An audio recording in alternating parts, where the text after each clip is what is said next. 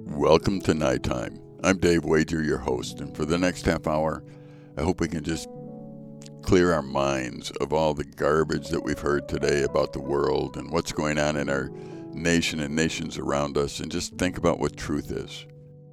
Allow the truth to permeate our lives and to guide and direct us in the decisions that we have to make. I only know one source of truth, and that's the Bible. We can have a lot of ideas, a lot of feelings, a lot of opinions, but opinion doesn't bring truth. The truth comes from God alone, and we need to know what God says and respond to it if we're going to be right. Recently, I was reading an article about quotes of famous people, and Lady Gaga, who is a musician, wrote this It is your right to choose what you do and don't do, to choose what you believe in and don't believe in. It's your right to curate your life and your own perspective. Well, that may sound good, but it's not very wise. See, the bottom line really is there is a truth, and that truth comes from God, and I need to adjust my life to it. When you live in a world where each person does what's right in their own eyes, there's going to be a lot of trouble. Tonight, I want to talk about what repentance really is. As we think about repentance in the Bible, you get people that talk about it from a lot of different angles. Some people think repentance is just feeling really sorry for your sin. Some people think repentance is making decisions where you're not going to sin anymore. Some people think repentance is you fill in the blank, whatever you think. I do know that there is no salvation apart from repentance, and we should know what the word means in the scripture. There's no way that we can play games with God and act like we're thinking differently when we're not thinking differently. And sometimes our lives actually demonstrate the fact that we're not thinking differently. When you look at the word repentance in the Bible, it actually does mean to think differently. It doesn't mean to have sorrow. However, it doesn't mean that if you're thinking differently, you're not going to have sorrow. I'm not sure you can judge whether you're repenting or not by the sorrow you have, though. Let me read a passage to you in 2 Samuel, verses 24, verses 1 to 17. This is where David does something he shouldn't do, and God punishes him for it. Yet David asked God to forgive him. Let me read it to you. 2 Samuel 24, 1 to 17. Again, the anger of the Lord was kindled against Israel and he incited David against them, saying, Go number Israel and Judah.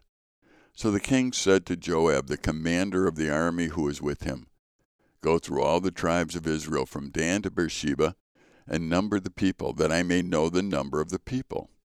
But Joab said to the king, May the Lord your God add to the people a hundred times as many as they are, while the eyes of my lord the king still see. But why does my lord the king delight in this thing? But the king's word prevailed against Joab and the commanders of the army. So Joab and the commanders of the army went out from the presence of the king to number the people of Israel. They crossed the Jordan and began from Aroer to from the city that is in the middle of the valley toward Gad and on to Jazer.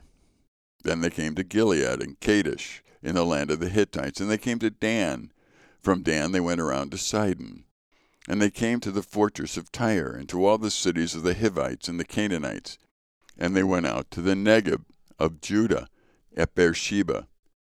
So when they had gone through all the land, they came to Jerusalem at the end of nine months and twenty days. And Joab gave the sum of numbering of the people to the king. In Israel there were eight hundred thousand valiant men, who drew the sword, and men of Judah were five hundred thousand. But David's heart struck him after he had numbered the people. Let me pause here. David was not to number the people, he was disobeying God. I would suggest that God never wants us to get to a position where we trust what He gives us over Him. Looking at the number of soldiers that we have could tempt us to be trusting the soldiers rather than God, our own strength rather than God. I know when I'm helpless, I tend to sit before God and come to Him and spend a lot of time with Him.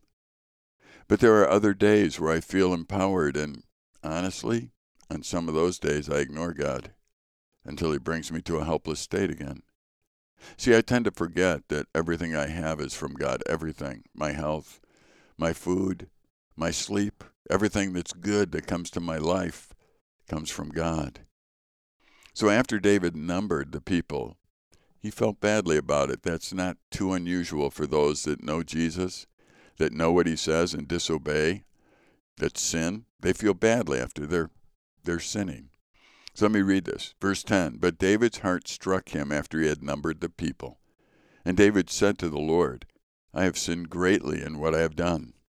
But now, Lord, please take away the iniquity of your servant, for I have done it very foolishly.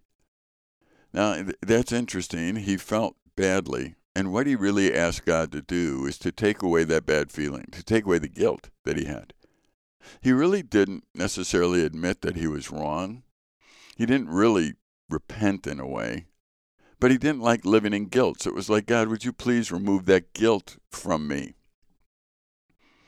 And David arose, verse 11, in the morning, and the word of the Lord came to the prophet Gad, David's seer, saying, Go and say to David, Thus says the Lord, Three things I offer you. Choose one of them, that I may do it to you.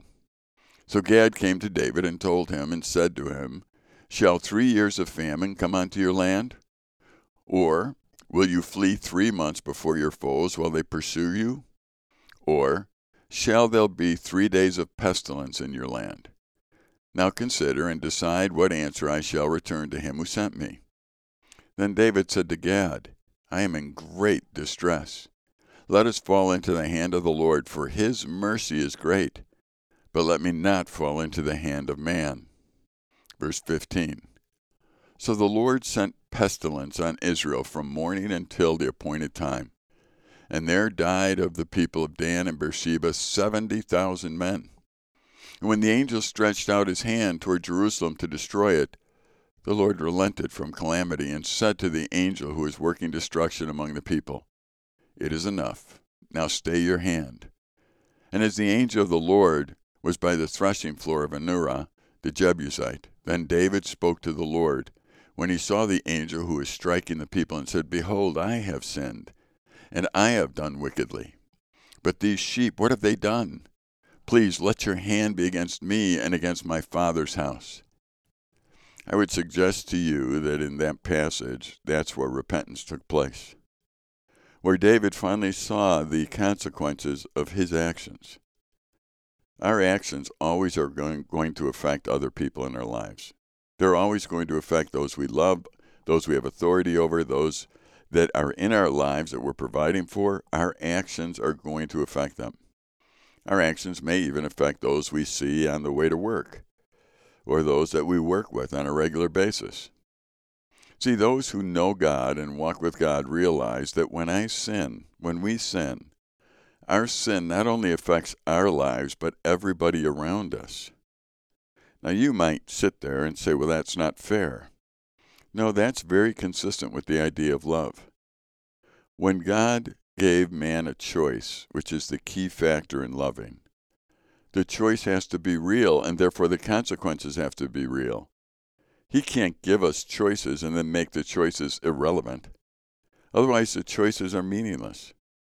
The choices that I make in life are relevant.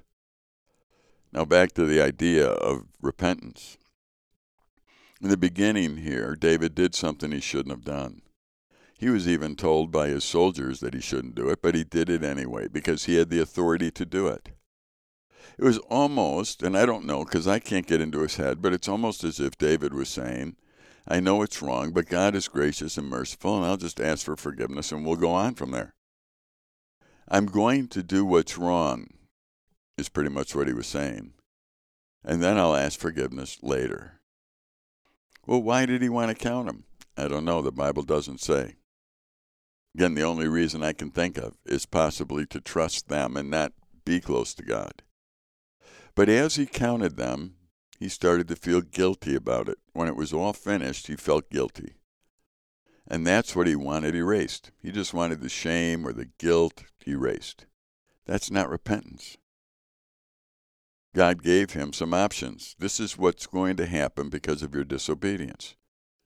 And those who are in leadership, their disobedience affects a lot more people than you would recognize. Their, their disobedience can be very, very influential in the lives of many in a negative way. And David, his disobedience cost 70,000 men their lives. These are the same men he was going to trust in. Perhaps these were the most valiant warriors that they had. I don't know. It doesn't say. But 70,000 people died because of his disobedience. Your choices do matter. And when David finally saw that, again, I think here's where the repentance took place. Then David spoke to the Lord when he saw the angels striking the people and said, Behold, I have sinned.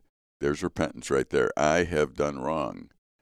I have done wickedly. He says it twice. But these sheep, what have they done? Please let your hand go against me and my father's house. That is thinking differently now. Before, it was all about David and what he wanted to do, and now he's thinking differently. Now, here's the problem that I think we have with repentance. We think that if we do repent, that we act differently all the time. Now, you would think that you would act differently if you honestly repent. But acting differently could be a show for people. For example, when David started this whole thing, he did something that was wrong, and then he went through the process of looking like he repented. Well, he wasn't really repenting. Eventually, he did repent. It didn't turn around the 70,000 men that died, but he did repent. He thought differently. He realized that he was wrong. I think as you read the Bible, one of the simplest things that you can understand is repentance means I am not thinking correctly. I need to think differently.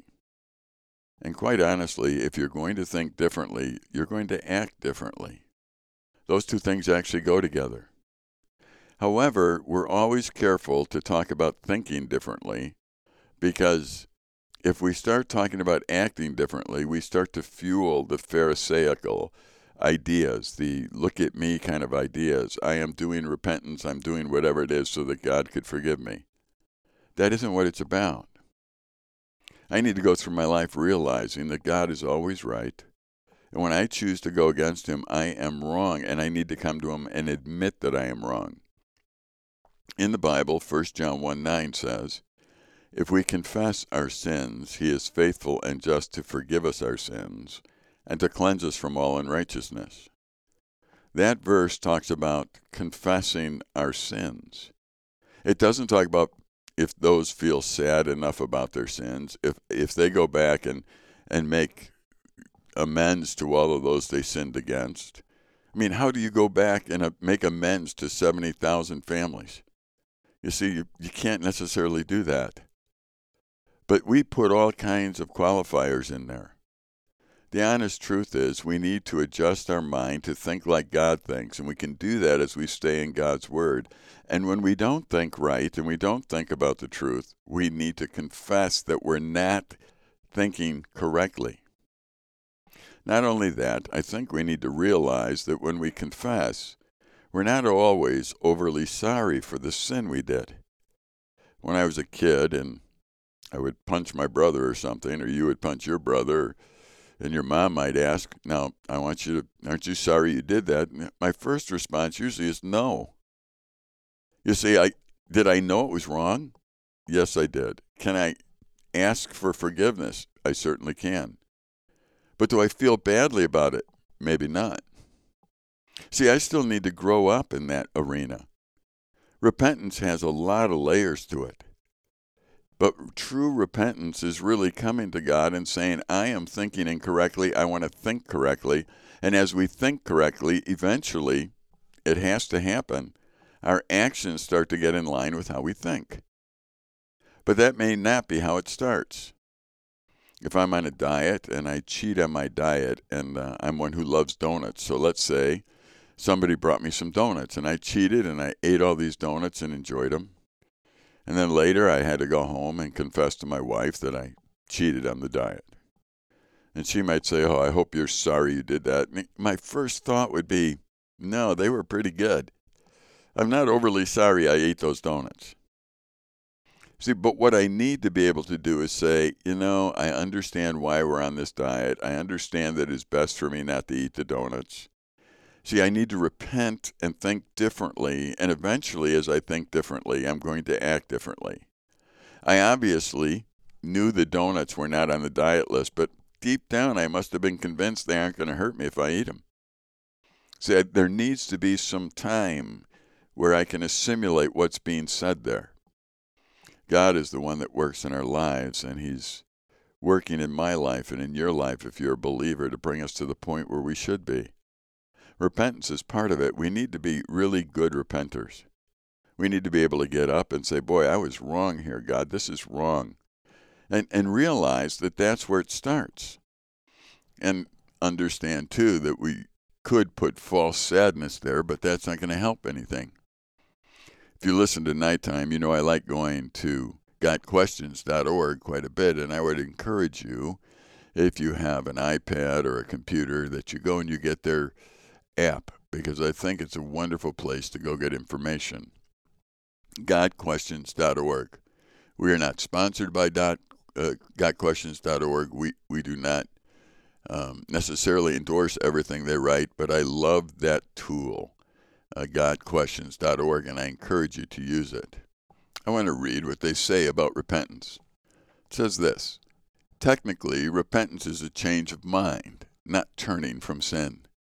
The Greek word translated repentance is metanoia, and the meaning is simply a change of mind. In common usage, however, we often speak of repentance as turning from sin. And there's good reason for this. Repentance is often associated with salvation in Scripture. What happens when the Holy Spirit begins His work to bring a person to salvation? The Spirit gives the sinner a personal understanding an infallible conviction that the facts concerning his spiritual state are true. Those facts are his personal sin, the eternal punishment due him for his sin, the substitutionary nature of Jesus' suffering for his sin, and the need for faith in Jesus to save him from his sin.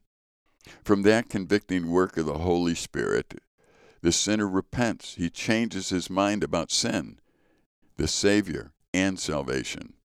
You can see that in John 16, 8, where it says, And when he comes, he will convict the world concerning and sin and righteousness and judgment. See, when a repentant person changes his mind about sin, that change of mind naturally leads to a turning from sin. Now, we're not saying that people won't turn from sin. We're not saying that lives won't be different. If you say that you have faith in God, but you're always anxious and worried, I would question whether you have faith in God. I would question whether you know God or you don't know God, because if you really knew God and you really had faith in Him, you wouldn't be as anxious and worried as you are about the future. It could be that you're ignoring God, like David. I'm sure he was wondering what God would do when he blatantly disobeyed him. And that should cause you some sleepless nights. But when you actually repent, what you're doing is looking for how God thinks about anything and trying to align your thinking first and foremost with what He says. Then eventually your life gets aligned with that as well. See, when a repentant person changes his mind about sin, then there is a change in life. Now, all the changes could be different and they could be slow, but there will be a change. What's important to do is sort out what repentance really is, though. It's not necessarily the change, it's a change of thinking that leads to a change of behavior. And notice the word I used is leads. I'm into a lot of habits already in life if I'm going to change some of those habits, I may need some time to do that. God knows that. So the difference in thinking could lead to a difference in lifestyle. When a repentant person changes their mind, yes, there should be some kind of demonstration that their mind has been changed. I think in the Bible, we can see an example of somebody who repented in the story of Zacchaeus. That's Luke chapter 19. If you see Zacchaeus, he was a guy that not too many people liked. In fact, he wanted to see Jesus, so he made a tremendous effort to climb a tree so that he could see him while he's coming through because he was a shorter person and he realized that the people that were standing in the crowd to see Jesus probably wouldn't let him in. Probably get a lot of elbows. So Zacchaeus went up in a tree. And as Jesus was walking under the tree, he paused and he looked up and he saw Zacchaeus. And he told him to come down, that he was going to stay at his home that day. Now, that was an honor. Now, that's very interesting that Jesus picked out who the people would say was the most sinful person there and say, I'm going to stay at your home tonight. There's a lot in this passage we don't know. We don't know what Zacchaeus was actually thinking. We do know that Zacchaeus demonstrated what repentance looks like, and we need to look at that. In the eighth verse of the 19th chapter of Luke, it says, and Zacchaeus stood and said to the Lord, Behold, Lord, the half of my goods I give to the poor. And if I have defrauded anyone of anything, I restore it fourfold. So ultimately, the result of the change of mind about sin is good deeds. You see, ultimately, when somebody is truly sorry for what they've done, then they act like they're sorry for what they've done.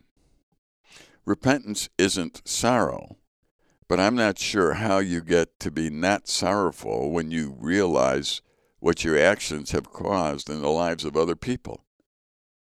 However, you can act sorrowful. You can even act as if you're going to take care of the poor and the needy because you cheated them and really never repent. You could be doing that so that it's a stage thing, so that people think more of you. You see, repentance again is actually thinking differently and that thinking differently is going to cause you to act differently. Zacchaeus was one who was basically thinking differently, so he was going to act differently. And that's the pattern that we see all the way through the Bible. James 2, verses 14 to 16 says, What good is it, my brothers, if someone says he has faith but does not have works? Can that faith save him? If a brother or sister is poorly clothed and lacking daily food, and one of you says to them, Go in peace, be warmed and filled, without giving them things needed for the body, what good is that? It's a very simple statement. It's very easy for all of us to say things, but do we actually mean them? If I tell you that it's important that we take care of the poor, and then when I see the poor, I ignore their needs, how important is it to take care of the poor? If I make a statement so I look good, we need to take care of this person, or we need to go over there and take care of that person, or whatever it might be. We need to use our resources to help those in some other country. I'm not sure what I would say, but if I did, but then I ignored doing that myself, I don't really believe that we should do that. So often I've asked people that I've been in the presence of if they love God, and they say yes. And yet they just went through a, a long period of time where they were telling me about how God has disappointed them, how they're angry with God. And, and my statement to them is simple if you love God, why don't you act like you love Him? If you know God, why don't you act like you know God? That's a question I need to ask myself, and you need to ask yourself. In our lives, when we do things, we need to understand that we need to do things in accordance with what we actually believe. When we're wrong, we need to readjust what we think. For me to come to Jesus Christ, I need to repent. There's no possible way that I could be in God's family without repentance. But repentance isn't necessarily changing everything about my life at that point. I do need to recognize that I'm sinful and that that sin has a price. That sin isn't justifiable. See, I need to do that. In questions.org, it says, in summary, repentance is a change of mind. But the full biblical understanding of repentance goes beyond that. In relationship to salvation, repentance is a change of mind from an embrace of sin to rejection of sin, and from rejection of Christ to faith in Christ. Such repentance is something only God can enable as we look at verses in, in John 6:44, Acts 11:18, or 2 Timothy 2:25, which I can read. Therefore, true biblical repentance will always result in a change of behavior. Maybe not instantly, but in, inevitably and progressively. John 6:44 says, "No one can come to me unless the Father who sent me draws him, and I will raise him up on the last day." Acts 11:18 When they heard these things, they fell silent. They glorified God, saying, "Then to the Gentiles also God has granted repentance that leads to life." See, they could think differently and they can begin to adjust their lives. 2 Timothy 2:24 and 25 and the Lord's servant must not be quarrelsome, but kind to everyone, able to teach, patiently enduring evil, correcting his opponents with gentleness. God may perhaps grant them repentance, leading to a knowledge of truth. Indeed, we need to be those who are good repenters. Repentance, again, isn't necessarily feeling sorry, although sorrow will probably go with it. But it's understanding that we haven't thought correctly we have to remember that you and I have perspective. And our perspectives can be skewed, they can be a certain way, and we may not understand everything correctly.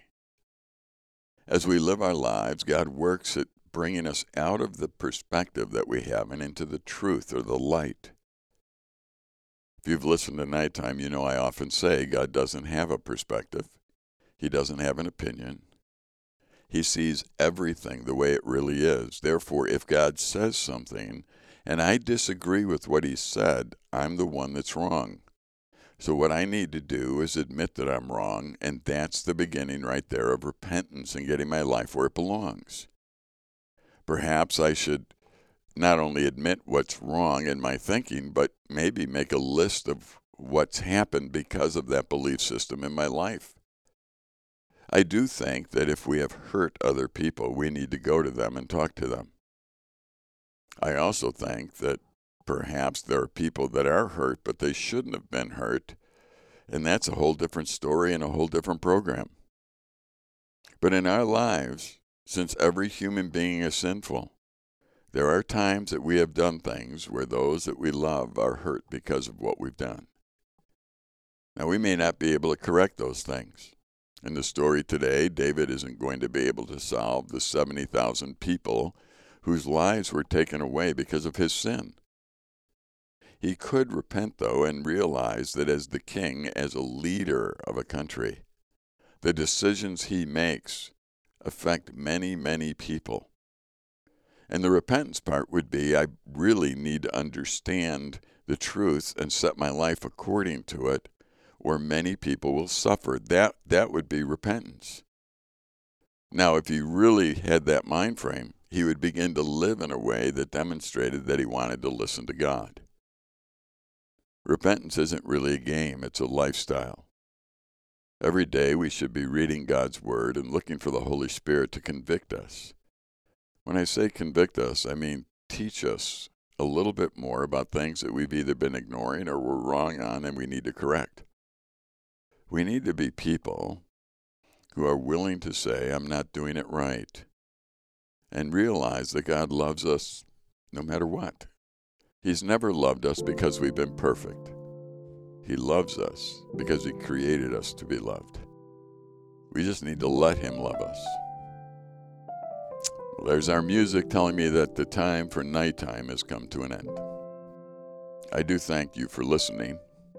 I pray that God will use these moments of reflection to help get your mind set where it belongs. Not on what Dave Wager says, but on what God says. Goodbye for now.